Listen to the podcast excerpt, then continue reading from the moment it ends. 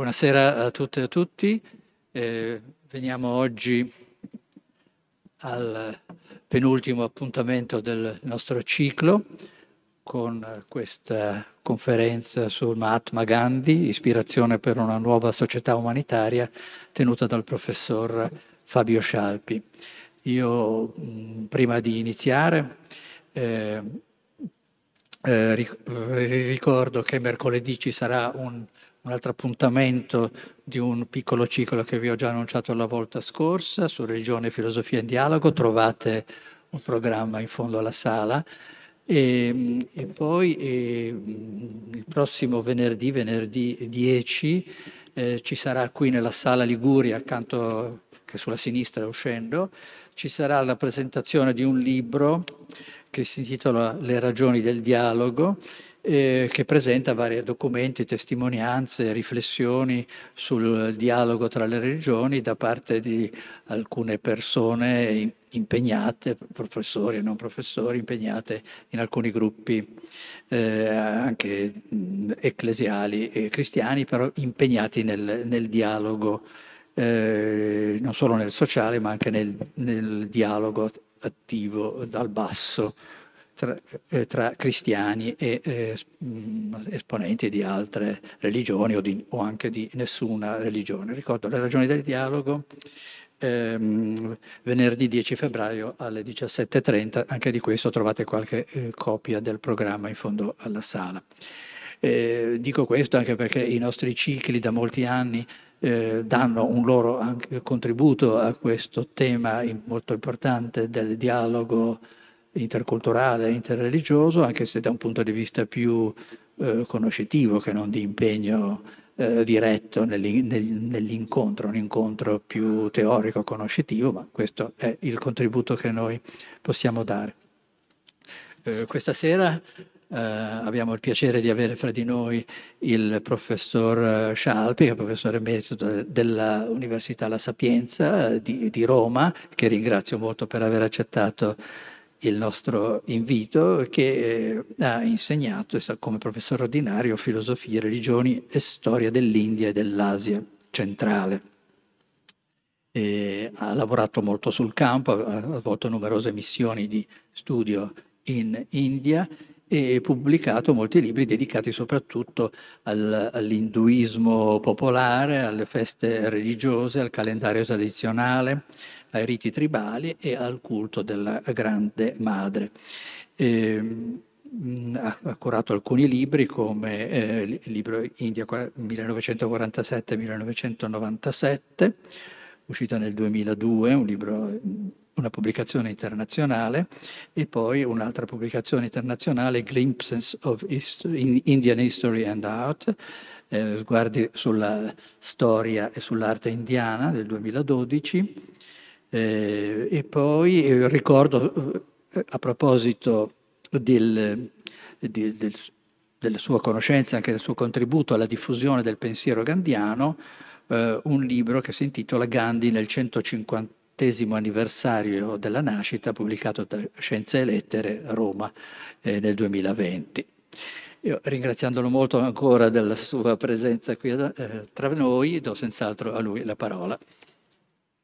Allora, grazie al professor Cunico, alla dottoressa Florence che mi ha assistito in tutta l'iter complesso, almeno per me, lei ha una grande capacità organizzativa per mettere insieme questa presentazione e oggi anche per un fuori programma ferroviario, per cui vi chiedo scusa se vi ho fatto aspettare. Perché alcuni minuti che eh, appunto non prevedevo ci sarebbero stati. Comunque entriamo subito in argomento.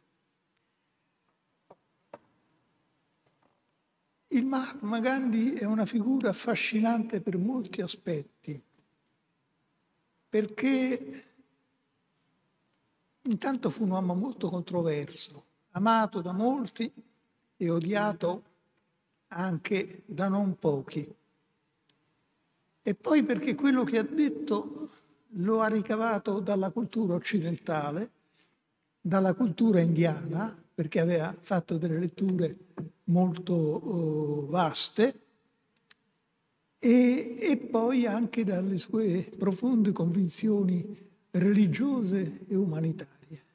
Quindi è una figura valida per tutti i tempi che ci può dire ancora molto oggi per varie ragioni. E questo è il motivo del titolo che io ho cercato di dare. Ispirazione per una nuova società umanitaria. Nuova perché tutto quello che non si rinnova continuamente diventa vecchio e inutile. Umanitaria perché spesso ci siamo dimenticati appunto di essere esseri umani, eh, cosa che Gandhi aveva sempre presente. Qui non si tratta qui di essere eh, così un po' idilliaci, l'umanità è quella che è. E non manca certamente la corruzione e la violenza. Però Gandhi diceva questo, che eh, l'umanità è un grande oceano e se ci sono delle gocce sporche nell'oceano, questo non significa che tutto l'oceano sia sporco e quindi da rigettare. Quindi eh, è un invito a, a tenere sempre presente questo e sempre tener conto di questo, questo lo vedremo adesso nelle diapositive che mi appresto a presentarvi, di cominciare sempre da se stessi.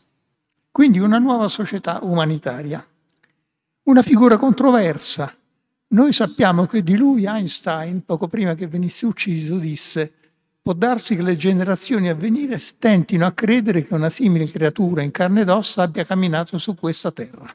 Quindi il massimo fisico di quell'epoca, uno scienziato straordinario che riconosce come questo fosse un uomo eccezionale, che però non si è mai presentato come un uomo eccezionale, perché andava a vivere nei posti più poveri. Quando morì aveva scelto uh, di, eh, o poco prima, quando era a Calcutta, eh, dove erano scoppiati dei tumulti tra hindu e musulmani molto gravi e molto violenti, aveva scelto la casa di fuori casta, Harijan.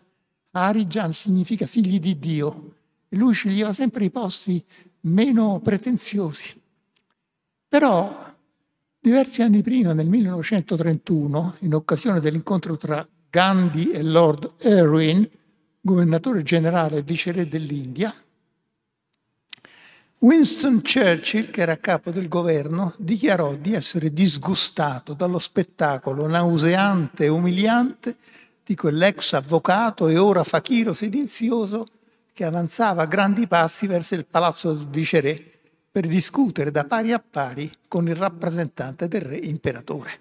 Queste sono due figure, due personalità molto rilevanti dell'epoca, ma questi giudizi molto contrastanti erano, in qualche modo trovavano il loro riflesso.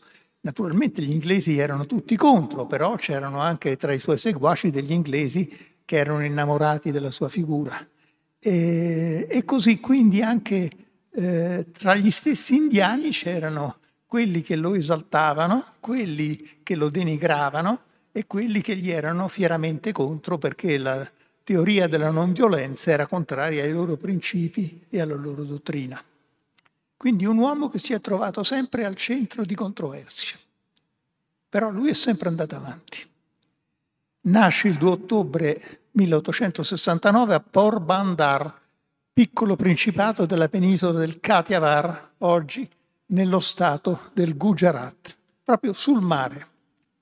La famiglia è di osservanza induista, eh, aperta all'influsso della religione Jaina, professata in quella regione e in genere nel Gujarat. Sin da piccolo manifesta grande indipendenza di giudizio e fermezza nelle sue opinioni. Scriverà nella sua autobiografia che è stata tradotta in italiano molte volte, originale indiana è questa. Considero l'intoccabilità la macchia più grande dell'induismo. Avevo sì e no 12 anni quando si affacciò quest'idea. Un spazzino di nome Uca, un intoccabile, soleva venire a casa nostra per pulire le latrine. Spesso chiedeva a mia madre, che era religiosissima, perché fosse male toccarlo. Dissi a mia madre che aveva completamente torto a considerare colpevole il contatto fisico con Uca. Quindi questo dimostra una grande indipendenza di giudizio e una onestà che ci lascia sbalorditivi, perché lui racconta che quando eh, studiò in una piccola scuola di Porbandar, poi la famiglia si trasferì a Rajkot, sempre nel Gujarat, e quando venne un ispettore scolastico per verificare le capacità e gli avanzamenti negli studi di questi piccoli allievi, fu detto, fu detto loro alla classe di scrivere una parola e Gandhi la scrisse in modo sbagliato. Allora l'insegnante, che ci teneva anche a fare bella figura di fronte all'ispettore scolastico, dice Gandhi, che col piede gli fece un segnale dicendo guarda che hai sbagliato. E Gandhi non se ne dette per inteso. E poi confessa che fu l'unico a scrivere di tutta la classe la parola sbagliata. L'unico però aveva pensato che doveva essere onesto e non poteva prendere il suggerimento del suo maestro perché questo equivaleva a ingannare l'ispettore scolastico. Dopo molte esitazioni viene mandato a Londra e qui si trattiene dal 1888 al 1891. Era un po' vergognoso perché allora gli indiani si vergognavano nella società aristocratica inglese. Poi lui studiava ad avvocato, quindi in una college eh, appunto molto importante, con una borsa di studio di un Maharaja. Aveva sposato Casturba, che sarà la compagna della sua vita, eh, giovanissimo, a 13 anni, quindi un po' si vergognava. E come tutte le persone che senza un grande motivo, ma solo per problemi personali, si vergognano di qualche cosa che non ha nulla di male in sé, lui cercò di imitare i modelli che gli offriva la società inglese del tempo. Quindi abbiamo delle fotografie che lo ritraggono in giacca e cravatta, prendeva lezioni di danza anche, giocava a cricket, insomma una personalità originale. Però questa era la società aristocratica che poi lui in qualche modo avrebbe, se non proprio rinnegato, comunque allontanato da sé. E invece eh, entrò in contatto con ambienti di quella che noi chiameremmo oggi controcultura, che però non era una controcultura eh, violenta, ma eh, contro la tecnologia industriale dell'Inghilterra eh, vittoriana. Quindi eh, sono persone che erano vegetariane, orrore nella dieta inglese, almeno per quel tempo, e eh, si fabbricavano le scarpe da soli, favorivano il lavoro manuale, quindi si avvicinò a questi ambienti.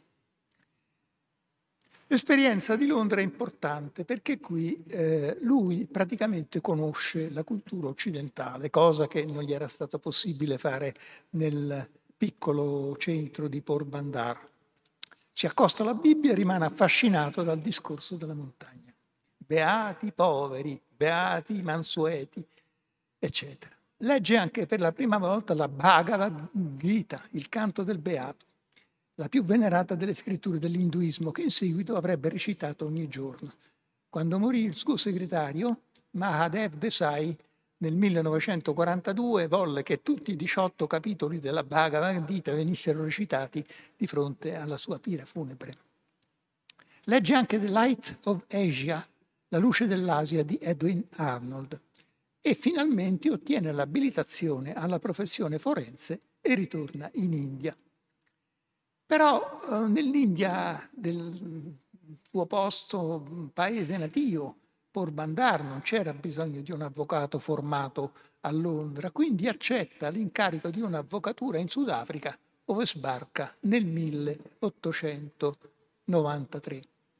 Sarà questo il secondo laboratorio nel corso del quale si formeranno la teoria e la pratica di tutta l'attività degli anni successivi, perché è eh, in Sudafrica che lui comincia le sue lotte non violente, la sua opposizione all'ingiustizia, ai metodi della polizia.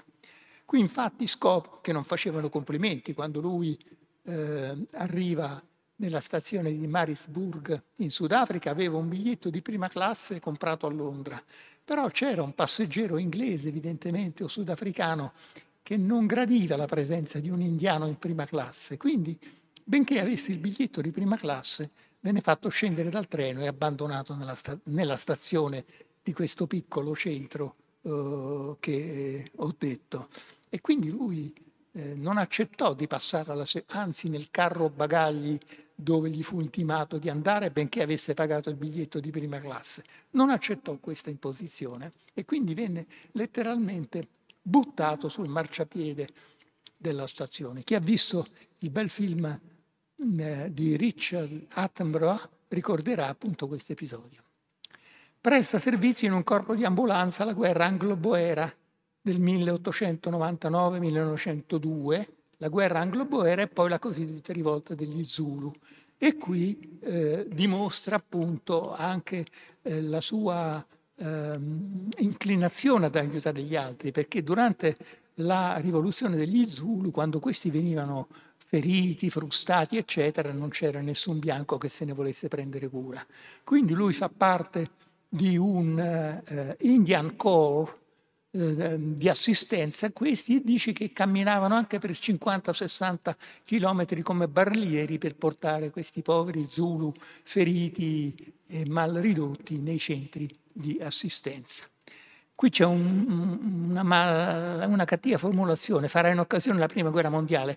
Non proprio quando era a Londra si offrì in occasione della Prima Guerra Mondiale di eh, organizzare un corpo eh, di barellieri, infermieri, eccetera, forte della sua esperienza precedente per la quale fu premiato con medaglie, eccetera, che poi restituì quando venne in conflitto con il governo britannico. E però oh, Mm, faceva troppo caldo per lui e, e, e, e lasciò l'Inghilterra dove aveva ehm, proposto a un'autorità dell'epoca di organizzare questo servizio. Legge il regno di Dio è dentro di voi e ne resta entusiasmato. Che dice Tolstoi nel Regno di Dio dentro di voi, pubblicato anche in italiano, ma poi ripreso dopo il 1894 in, pubblicazioni più recenti? Tolstoi dice che non c'è nessuna polizia del mondo che può fermarci, che può anche con la tortura estorcerci qualche cosa contro la nostra volontà. Quindi lui capisce che c'è una forza dello spirito che è sovrumana e più forte di qualsiasi forza, diciamo, corporale. Nel 1904 il libro di John Ruskin, che era uno storico eh, dell'arte, scrisse anche su Venezia, eh, un libro eh, che si intitola Unto This Lust, in cui si esalta il lavoro manuale come strumento di elevazione morale e quindi provoca una trasformazione di ordine pratico nella sua vita. Perché? Perché lui capisce che eh, qualsiasi filosofia, insegnamento, eccetera, se non è congiunto con l'aspetto pratico non ha valore. Questo lo rivediamo adesso in qualche altra cosa. Questo gli derivava anche dalla sua esperienza con gli ambienti inglesi, eh, diciamo, di controcultura, di cui vi ho parlato, ma comunque questo libro è stata, per così dire, la formalizzazione di una convinzione che si andava sempre più consolidando. E poi ancora The Duty of Civil Disobedience di Henry David Thoreau del 1849, anche questo pubblicato in Italia, l'ultima edizione l'ho vista nella Biblioteca Universale Rizzoli nel 2010. Gli, gli fornisce la conferma scientifica di ciò che stava facendo, perché Thoreau venne messo in carcere perché si rifiutò di partecipare alla guerra eh, degli Stati Uniti, eh, mi pare contro Cuba, e um, andò in prigione, però ci restò una sola notte perché qualcuno pagò la cauzione per lui. Comunque, il dovere della disobbedienza civile. Lui, eh, in una prima fase della sua vita, aveva pensato che l'impero inglese ci fosse per il bene del mondo, poi capisce che invece qualche volta è importante disobbedire, ma questa disobbedienza, e questo è il motivo di contrasti anche con induisti, islamici, eccetera, eccetera, non deve mai assumere eh, degli aspetti violenti. E questi aspetti violenti non sono quello di prendere a botte qualcuno, ma anche appunto di fare una coazione eh, sugli altri. Ad esempio era contrario ai picchetti durante gli scioperi eh, che si facevano per non far entrare in fabbriche non, i non scioperanti, lui era contrario a questo. Quindi sembrerebbe un uomo, eh, diciamo così, assolutamente teorico. Infatti, eh, mi pare proprio Lord Erin disse di lui, ma questo viene da un altro pianeta, ma chi ce l'ha mandato? Eh, e, invece, eh, e invece poi aveva degli aspetti di una praticità assoluta. E benché non avesse mai toccato un soldo delle donazioni che continuamente riceveva, o in moneta, o in gioielli delle donne che, che gli regalavano queste cose, donne, dico gioielli perché in India a quel tempo e forse ancora oggi la, la dote di una donna e i suoi risparmi non sono nella banca, ma nell'oro che riesce a mettere insieme. Tutto questo veniva venduto all'asta ed era, eh, diciamo, un po' tormentoso nel chiedere continuamente soldi ai suoi amici, anche ricchi, quali dicevano ci costa moltissimo mantenere Gandhi povero, perché lui stava sempre a chiedere denaro, però non lo toccava mai. Eh, e infatti uno dei figli, che mi pare si chiamasse Arielal, eh, non era d'accordo con questo e scrisse una lettera in cui è evidente che eh, era in grave disaccordo fino certo a provare un senso di risentimento molto profondo per il padre. L'uomo nuovo attraverso la purificazione. Questo è un aspetto importante della vita. Non si può raggiungere nessun fine se non si eh, passa attraverso un'autopurificazione. E questa, se ci pensate bene, è la strada di tutti i santi, quella della rinuncia in, nei sensi più eh, variegati, ma certamente la rinuncia si può concretare nella rinuncia a se stessi, quindi al proprio egoismo, ehm, al proprio, come direbbero eh, gli psicologi, al proprio self. Quindi lui fa il voto di Brahmacharya nel 1906. Che cos'è? È il modo di vivere che ci conduce a Brahma, a Dio. Esso si sostanzia nella castità rigorosa, che richiede controllo assoluto di pensiero, parole e azione e si coniuga all'amore per ogni essere vivente. Quindi c'è un aspetto, per così dire, negativo, cioè castità rigorosa, anche all'interno del matrimonio. Infatti lui fa questo dopo aver sentito e ottenuto il consenso anche dalla moglie, poi dirà sorridendo a una giornalista americana eh, che era andato a intervistarlo e nel film credo che fosse interpretato da, da un'attrice molto brava che si chiama Candice Bergman, ehm, lui dice l'abbiamo, eh, diciamo così, eh, eh, abbiamo fatto un'infrazione solo una o due volte, ma comunque questo è l'aspetto negativo di astensione e l'altro è eh, eh, anche questo, il controllo assoluto di pensiero, parole e azione, potrebbe sembrare qualcosa di negativo.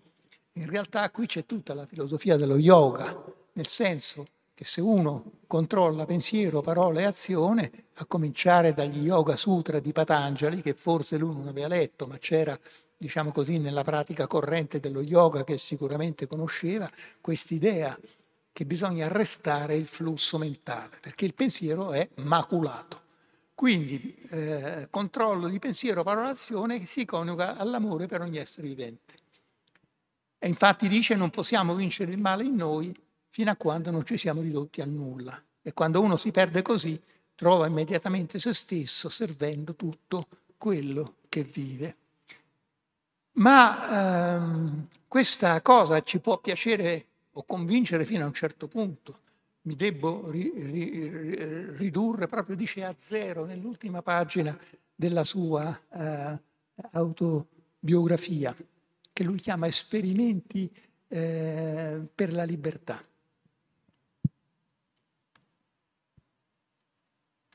La storia dei miei esperimenti con la, scusate, con la verità, per la verità. Quindi questo rinunciare a se stessi non va visto, diciamo così, come un fine sterile, se vogliamo, eh, ma come un eh, diciamo, impegno propedeutico ad un'azione per cui, negando se stessi, poi si trova qualche cosa di altro. Questo lo ritroviamo praticamente in tutte le storie dei santi, che qualche volta erano anche abbastanza strani, almeno così sembra a noi che non siamo santi, e poi anche nel pensiero cinese. Eh, che cosa, eh, eh, dice un uh, maestro cinese che la casa uh, è importante per il vuoto che ci sta dentro, non per le mura che stanno fuori. Le mura che stanno fuori servono, questo credo che sia eh, Zhuangzi, ehm, le mura che stanno fuori servono a delimitare uno spazio che però è vuoto, è lì dentro che si vive. La concezione di Dio, quindi Dio è stato sempre presente nella sua vita. Ovviamente non era il Dio dei cristiani, verso il quale però aveva tutto il rispetto, ma una concezione di Dio come può essere quella dell'induismo. Si dice che l'induismo è politeista, perché ci sono tante divinità, ma in realtà questa è soltanto un'apparenza. Qui non è il caso di mettermi a fare eh, una divagazione sul concetto di Dio nell'induismo, ma il concetto di Dio non è assolutamente politeistico eh, nell'induismo. L'idea è quella di un assoluto impersonale, che si chiamerà dalle Upanishad in poi Atman o Brahman, e che poi le varie divinità sono delle proiezioni, eh, delle incarnazioni di questa essere che, ripeto, è impersonale, grammaticalmente di genere neutro. Eh? Quindi anche qui c'è l'idea dell'uno. L'uno da cui deriva il tutto e il tutto che poi in termini spiccioli si potrebbe definire così la filosofia indiana, dall'uno il tutto e poi il tutto che cerca di ritornare nell'uno. Quindi c'è questa idea essenziale dell'unità del tutto. Quindi lui anche in qualche modo va contro una teologia ufficiale eh, critica l'idea eh, che si possa parlare dei mille nomi di Dio, appunto l'aspetto diciamo apparente dell'induismo, mille nomi, mille divinità, mille forme, ma Dio ha tanti nomi quante sono le creature, perciò dobbiamo concludere che egli non ha nome, poiché in molte forme appare, forme egli non ha. Siccome per mille linguaggi a noi parla, lo possiamo chiamare il silenzioso. Il silenzio di Dio è un grande mistero. Chi crede vorrebbe sentire la sua voce, ma non sempre la sente, o forse molto raramente. È silenzioso, bisogna andarla a cercare per mari e per monti. Ma egli è soprattutto verità. Ora sono due anni, fece un passo avanti e dissi che la verità è Dio. Può sembrare la stessa cosa, in realtà non è. Dio è verità, d'accordo, lo dice anche il Vangelo, ma lui dice la verità è Dio perché pensava che questo concetto di verità impersonasse l'essenza stessa di Dio e potesse venire accettato anche da una persona che è agnostica, cioè che non crede in una figura, diciamo così, astratta della divinità. Invece la verità, eh, sappiamo tutti che la verità in se stessa ha un valore fondamentale che non può essere ignorato e negato. Dio è verità e verità è Dio. La parola che Gandhi scelse per esprimere questa identificazione è tratta dall'antica tradizione vedica sulla realtà assoluta, satya, che deriva dal vedico sat, che è connesso, eh, dicono gli etimologi, con S latino, il verbo S latino, sat, ciò che per se stesso è.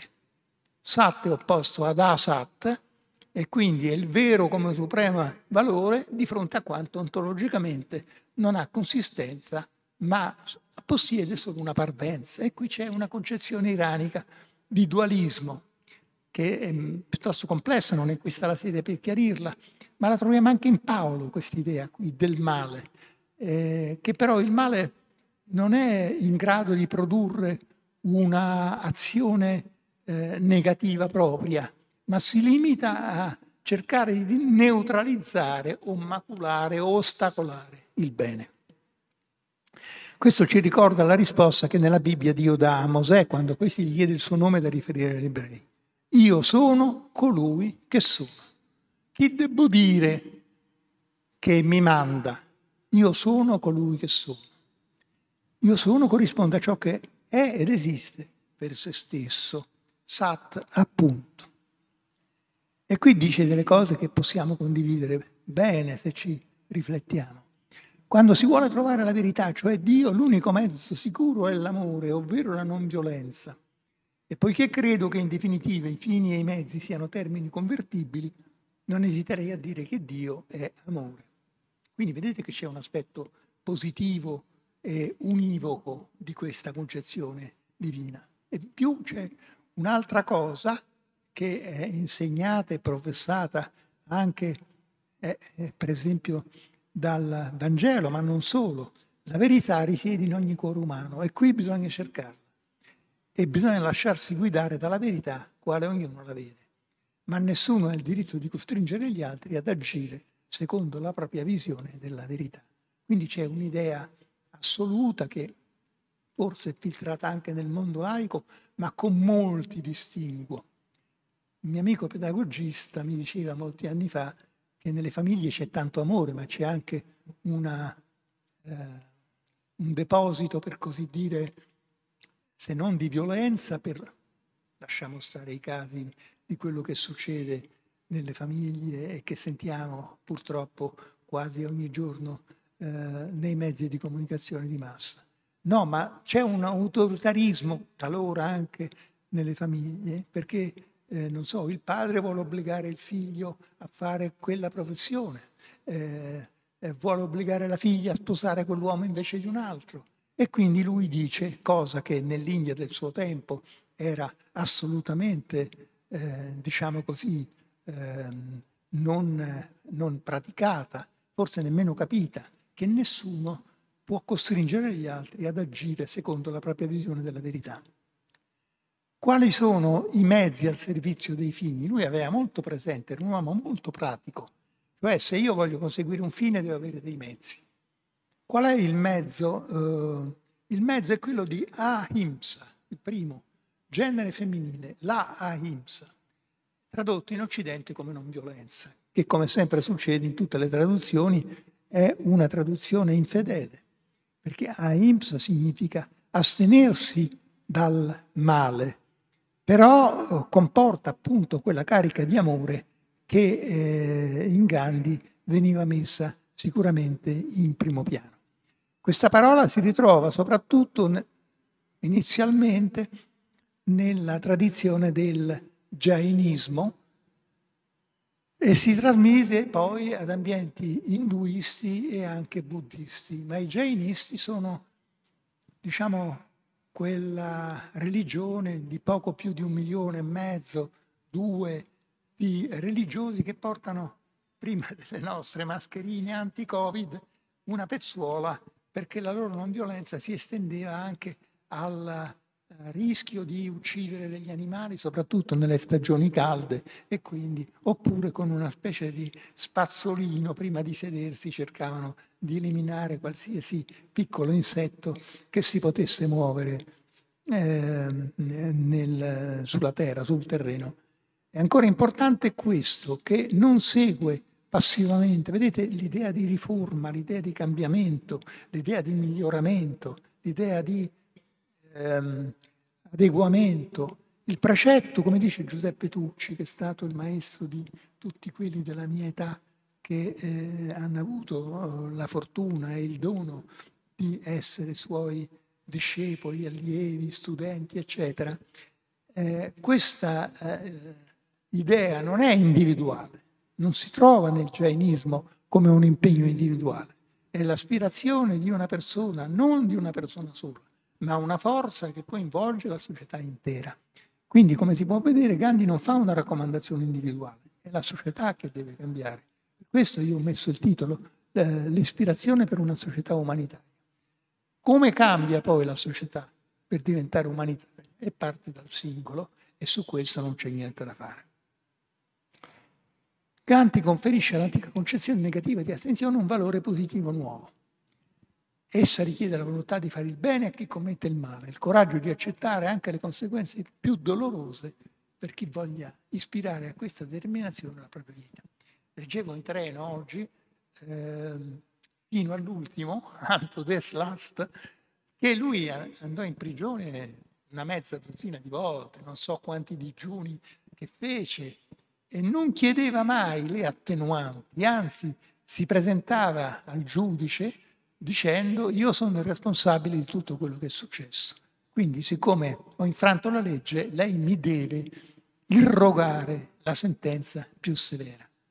Questo successe con il giudice eh, che si chiamava, eh, adesso non me lo ricordo, eh, non me lo ricordo, se qualcuno poi lo vuole glielo dico a parte, eh, il quale giudice di una corte di eh, Ahmedabad, credo che fosse il 1922, eh, gli disse io sono imbarazzato a, a comminare una sentenza contro di lei perché è la persona più nobile che abbia incontrato nella mia vita, però lo devo fare e quindi gli comminò una condanna per vari anni di prigione. Poi il governo si rendeva conto che, ehm, rendeva conto che le autorità volevano che questo personaggio non desse fastidio.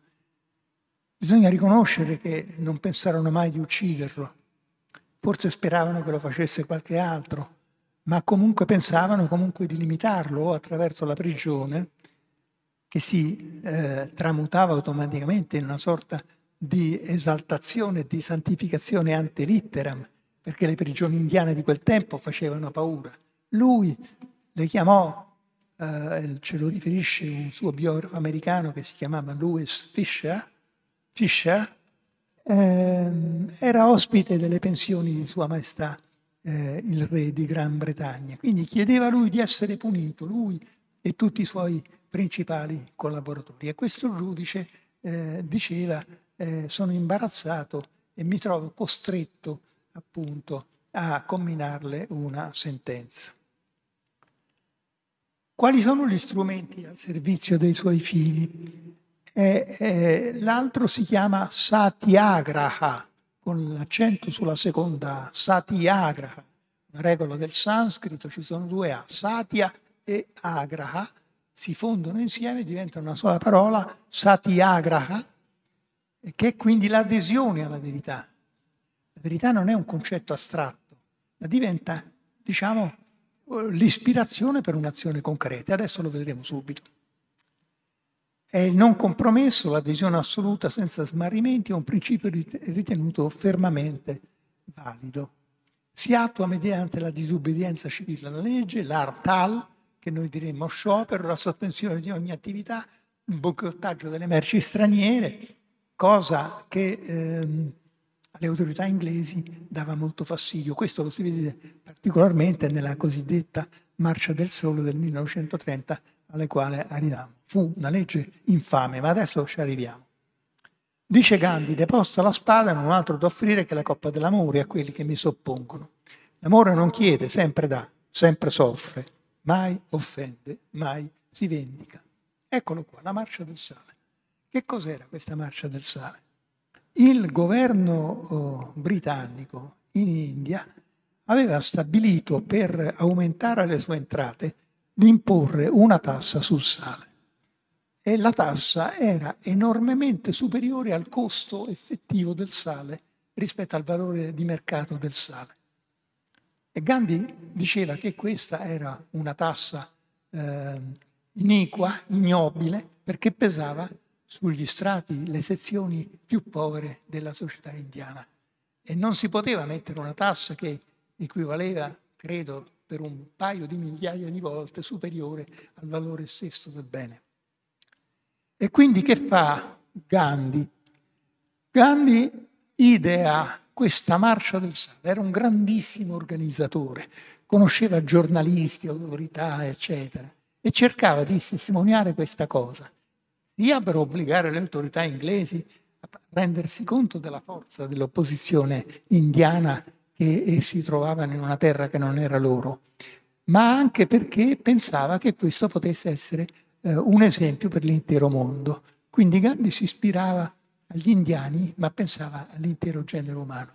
E così disse Pandit Nehru, che fu eh, il suo oh, praticamente eh, principale eh, allievo, eh, primo ministro dell'India indipendente, nel suo discorso il 15 agosto del 1947, quando l'India conquistò l'indipendenza, disse il nostro è un appuntamento con il destino, a tryst with destiny.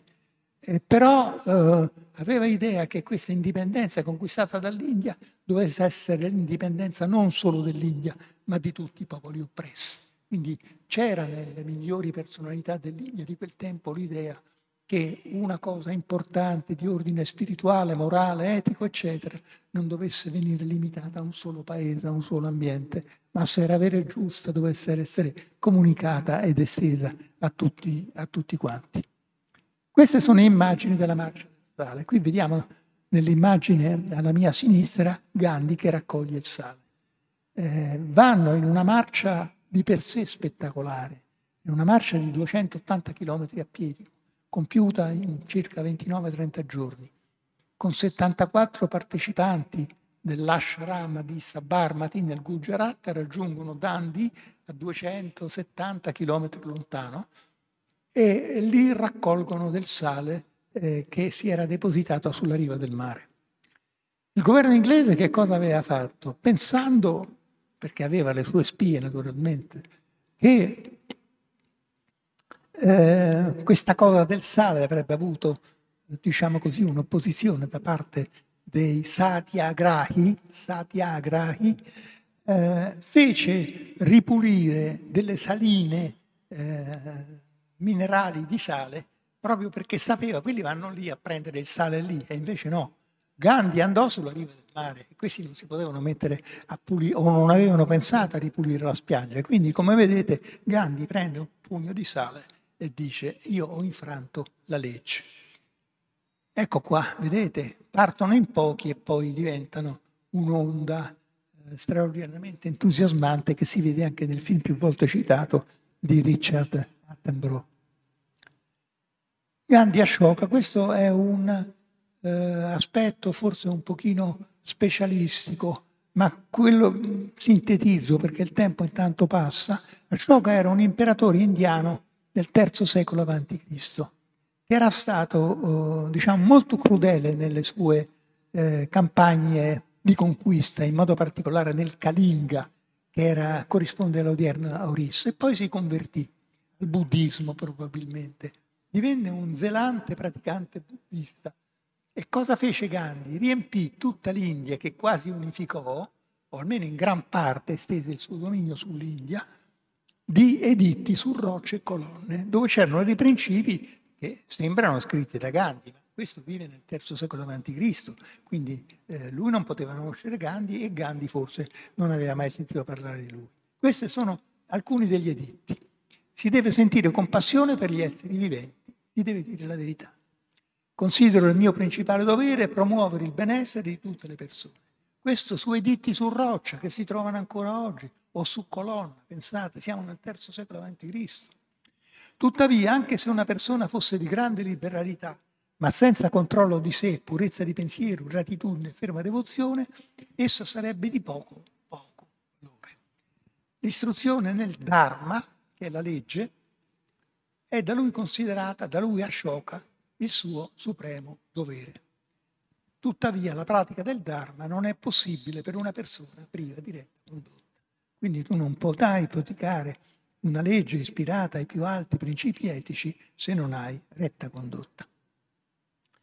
Questo è un altro aspetto un po' specifico e lo riassumo in gran parte. Di Gandhi eh, non è il pensiero di Gandhi consegnato soltanto sui libri, dove spesso si ripetono le stesse cose, ma è anche, per così dire, un'ispirazione per oggi, perché alle Nazioni Unite si parla di Gandhi. A proposito del cambiamento del clima. C'è qualcuno alle Nazioni Unite nel 2015, mi, pare, ecco questo Eric Solheim, capo del programma ambientale delle Nazioni Unite, che ha aperto il segmento ministeriale di questi lavori all'ONU e ha detto forse tutti noi dobbiamo emulare lo stile di vita di questo grandissimo indiano dei tempi moderni. Occorre ricordarci di quello che lui ha raggiunto. Quindi vedete che il pensiero di Gandhi nelle eh, sedi internazionali più prestigiose come quella dell'ONU, dove si parla di cambiamento del clima, ricorre ancora il pensiero di Gandhi. Elementi di, eh, filo- ancora dieci minuti? Sì, sì, certo. Elementi di filosofia gandiana.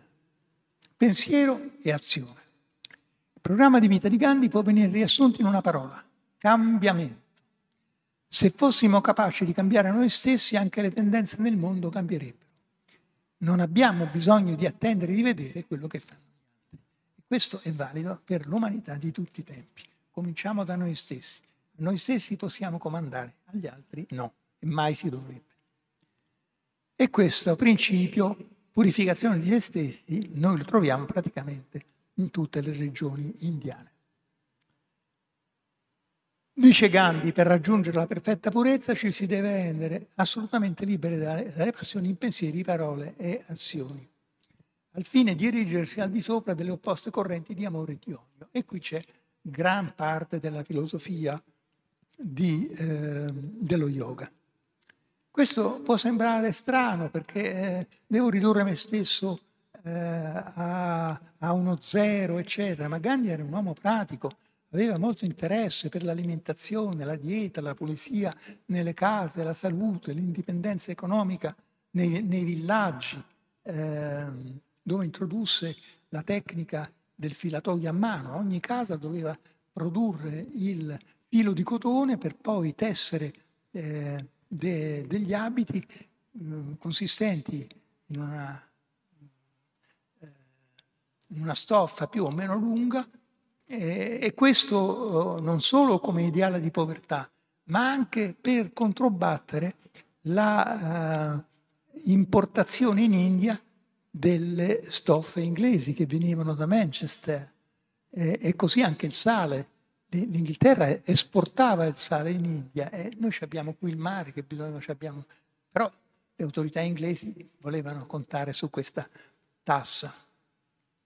E quindi un testo importante dell'India antica, che è la Bhadarani Upanishad, ci dice quando sono completamente banditi i desideri che si c'erano al cuore umano, allora un mortale diventa immortale e consegue il Brahman in questo modo. Quindi come vedete c'è un innalzamento di piano.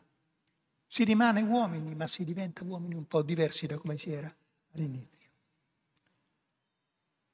Eh, qui... Eh, eh, c'è questa idea che però senza azione, senza l'azione il mondo non va avanti. E qui Gandhi riprende la lezione della Bhagavad Gita di cui abbiamo già parlato, che fonda quella che si chiama il karma yoga.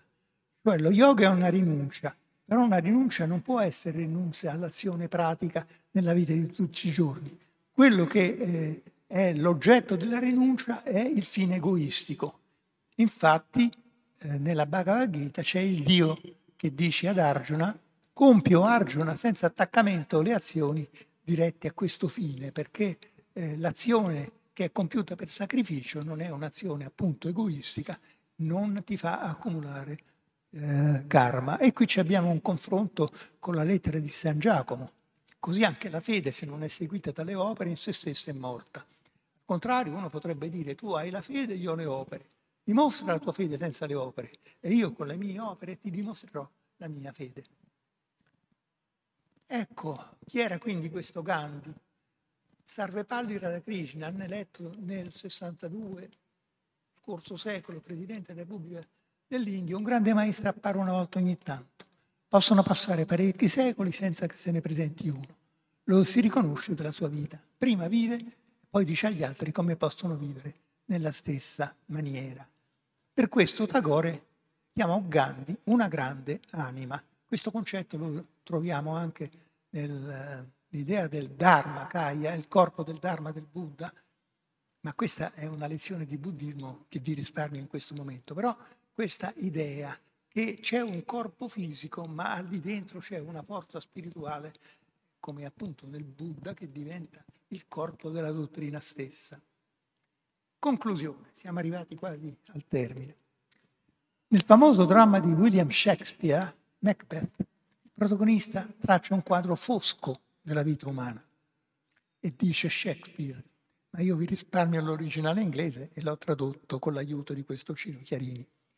La vita non è che un'ombra che cammina, un povero commediante che si pavoneggia e si agita sulla scena del mondo per la sua ora e poi non se ne parla più una favola raccontata da un idiota piena di rumore e di furore che non significa nulla. Quindi una svalutazione totale che dice Shakespeare della vita umana. Shakespeare, secondo me, è uno dei più grandi poeti che siano mai esistiti e aveva capito, aveva capito che la vita umana se non è ispirata da qualche cosa che si chiama forza morale, spirito, eccetera, alla fine non serve a nulla perché viene presto dimenticata. Gandhi dimostra che la vita dedicata a una nobile causa non è perduta, essa è piuttosto trasformata nell'ispirazione per una nuova società umanitaria del tempo storico in cui si materializza e potenzialmente in una lezione destinata a permanere a beneficio delle generazioni future. Qui vi ho riportato, la, questa è la sovraccoperta, questa è la copertina dell'edizione italiana dell'autobiografia che ho detto, questa è la prima traduzione italiana con un'introduzione di uno dei massimi filosofi che ha avuto l'Italia, e cioè Giovanni Gentile, eh, è uscito nel 1931. Questo è un francobollo che l'antiquario che mi ha venduto il libro aveva attaccato lì, un francobollo delle poste tedesche, in verità piuttosto modesto per una personalità come Gandhi. E siamo arrivati alla conclusione. Questa è una proiezione sulla facciata del Palazzo Senatorio, sulla piazza Campidoglio, del Campidoglio di Roma, in occasione del 150 anniversario della nascita del Mahatma. Non-violence is virtue of the strong. La non violenza è virtù dei forti. Vedete? Su questa facciata veniva proiettata questa immagine, Gandhi con una colomba, eccetera. Un'altra massima, man is but the product of his thoughts. What he thinks, he becomes. Un uomo è nient'altro che il prodotto dei suoi pensieri. Quello che lui pensa eh, lo diventa. E qui c'è un testo induista di molti anni precedenti a Gandhi che dice Yach Chittam Tanmayo Bhavati, letteralmente quello che è Chittas, il modo di pensare, non il pensiero in sé, ma la mentalità, il modo di pensare, diventa poi Bhavati, Mayo, Mayas, diventa appunto il frutto di quel, di quel pensiero. Questo è il monumento di Gandhi all'Eur, che venne donato alla città di Roma dal governo dell'India, in una piazzetta un po' riservata, nel quartiere romano dell'Eur. Questa è un'altra immagine. Queste sono due immagini della nascita il 2 ottobre di Lal Bahadur Shastri, che fu ministro degli esteri dell'India morì nel 1956 mentre era in una missione a Tashkent in Russia, e poi Gandhi. Altre due massime gandiane e abbiamo fi- finito. Non si deve perdere fiducia nell'umanità. L'umanità è un oceano. Se alcune gocce dell'oceano sono sporche, l'oceano non diventa sporco. E finalmente la forza non proviene dalla capacità fisica, essa proviene da una volontà indomita. Quindi contro il materialismo si erge questo insegnamento che è valido per tutti gli uomini di buona volontà, per tutte le fedi e per tutte le società. La forza sta qui dentro e non al di fuori. E torniamo anche alla lezione di Tolstoi. Qui c'è l'icona del filatoio per il cotone, simbolo dell'attività domestica e dell'autonomia economica di villaggio professata. Abbiamo finito. Allora.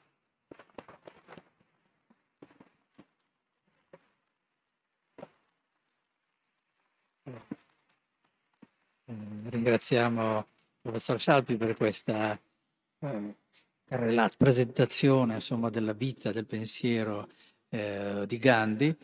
E, ehm, adesso eh, forse introduco io un po' una, una, una discussione con una, una, domanda che in realtà sono, è una doppia domanda, eh, una rivolta un po' al pensiero, un risvolto del pensiero rispetto a una questione pratica poi anche, che ha un risvolto pratico anche. Cioè, eh, lei diceva che mm, Gandhi per tutta la vita, almeno da quando ho cominciato a leggerlo, eh, rileggeva continuamente il Bhagavad Gita. Gita. E il Bhagavad Gita è in fondo è l'istruzione di un principe dettata dal Dio che appare insomma, in forma umana, eh, per eh, convincerlo di dedicarsi a, mm, a solvere il suo dovere. Il suo dovere era quello poi di portare il suo esercito a combattere, a guidare, a guidare. Eh, concretamente era questo. E, ecco, questo uh, Gandhi come lo combinava con la, la IMSS, questo discorso della che noi traduciamo con non violenza o astenenza dalla violenza. Questo, questo dal punto di vista teorico.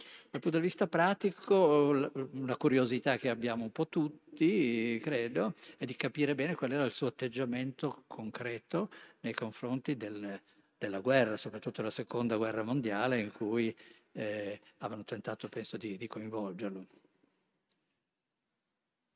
Quello che riguarda la guerra, lui scrisse una lettera a Hitler che però non venne mai recapitata, in cui diciamo un po' la sua ingenuità si palesa perché sperava di convincere una persona come, come Hitler, eh, evidentemente, eh, cioè uno che aveva mandato a morire nei forni crematori milioni di ebrei, evidentemente non avrebbe certo eh, preso lezioni da Gandhi.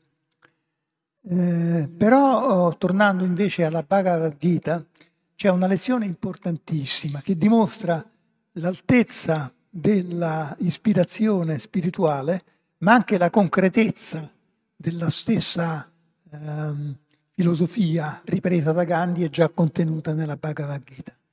Cioè, se tu riduci te stessa a uno zero, praticamente non fai niente, ti metti in un angolo lì a meditare, poi magari col caldo ti addormenti e non fai niente. Ora eh, non è possibile vivere e tantomeno cambiare la società se tu non svolgi un'attività pratica. Quindi bisogna agire, ma non per conseguire un fine di carattere personale, bensì, come ho detto prima nella traduzione di Raniero Ognoli, che è il massimo indologo italiano, eh, devi agire come un sacrificio che non fai per te stesso, ma lo fai per gli altri. Quindi si coniuga l'aspetto pratico dell'attività con un aspetto morale. Sì, ma questa attività io non la faccio per aumentare il mio conto in banca o per, eh, che so io, favorire una persona, qualcuno, eccetera. La faccio perché questo è un dovere che io svolgo, privando oh, l'azione stessa di qualsiasi contenuto egoistico. Quindi in fondo è, è l'azione dei santi, i quali non è che non facevano niente, eh, lavoravano anche manualmente, basta pensare a San Benedetto, eh, insegnavano, eccetera, ma eh, non lo facevano almeno nelle intenzioni per la propria gloria personale. Non sempre le cose sono andate in questo modo, perché siamo sul, eh, eh, diciamo, oh, Ehm, eh, confine di un'attività pericolosissima. L'esperienza ci insegna che quando uno si impegna in una cosa vuol vedere il risultato per sé e per i suoi, non per gli altri. Invece Gandhi, che ha lavorato per tutta la vita per gli altri, ha annullato praticamente se stesso eh, e in questo consisteva il suo fascino. Oggi non esiste un personaggio mondiale come Gandhi che eh, trascinò milioni di indiani nella lotta disarmata, almeno per la massima parte, perché c'era sempre qualcuno che invece credeva che le bombe fossero più importanti, eh, ci sono ancora oggi quelli che credono in questo. Però noi non possiamo accettare questa idea di violenza. Gandhi intese cambiare la società come un sacrificio offerto alle persone per le quali si batteva. E il fine suo non era quello di guadagnare più soldi, infatti non toccò mai eh, un soldo, non portava mai denaro con sé, al punto che in un congresso gli chiesero di dare il contributo di un paisa, sarebbe come, non so, un centesimo, allora non possiamo avere idea, diciamo, del valore della moneta di allora. E Ganni non c'aveva nemmeno quello. Qualcuno glielo prestò e poi, e poi questo paisa venne rivenduto per 500 rupie, una somma enorme perché Gandhi aveva detto dobbiamo offrire qualche cosa, quindi c'era l'idea di un'azione ma non era per il proprio guadagno, cosa che il suo figlio, eh, uno dei suoi figli, gli eh, rimproverò che si chiamava eh, Ari Lal e gli rimproverò ma tu non hai fatto mai niente per noi e pretendeva che i soldi, questa lettera è stata pubblicata in una pubblicazione uscita anche in italiano, questo era un figlio che del padre non aveva capito niente. Pensava che i soldi che il padre riceveva in donazioni, eccetera, e che non aveva mai utilizzato non solo per sé, ma nemmeno per i suoi figli, il padre faceva male perché questo l'aveva costretto appunto a rinunciare alla sua carriera, al suo successo, eccetera, eccetera. Quindi il figlio di tale persona evidentemente no, non era in grado di capire la lezione del padre. Bene, grazie. Eh, c'è ancora una domanda o due?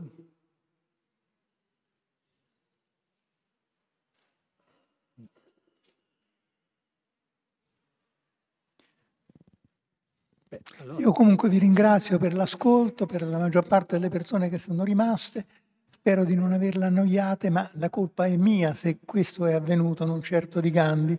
Spero che anche una goccia di questa straordinaria eh, personalità, eh, che appunto Einstein diceva, le generazioni future che non l'hanno visto, non l'hanno conosciuto, stenteranno a credere che ci sia potuto essere, esistere, vivere una persona come lui, in un paese difficile come lui, in più paesi, perché fu in Inghilterra, fu in Sudafrica, fu uh, in India, aprì diversi ashram eh, e predicò sempre il lavoro manuale eh, inteso allo studio, alla purificazione e appunto al cambiamento, a cominciare da se stessi, della società umana.